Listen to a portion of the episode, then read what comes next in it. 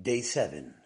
The heart rate can shift rapidly and automatically from 70 beats per minute to 100 beats per minute. What regulates the speed of the heart?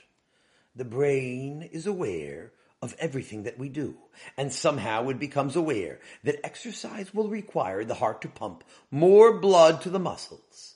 In that event, the brain sends a message to the adrenal gland to secrete a hormone called adrenaline. Adrenaline causes the heart to contract faster, providing the extra oxygen the body requires in such situations. This is one of Hashem's truly amazing wonders. This process is controlled by what is known as the autonomic nervous system. This system controls all of the vital involuntary functions of our body automatically, without our conscious awareness.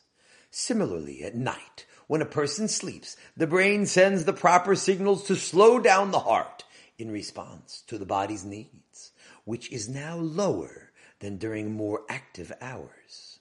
The brain's ability to control this from before birth without any training or learning is an example of Ein Baal HaNais Machar Ben Niso.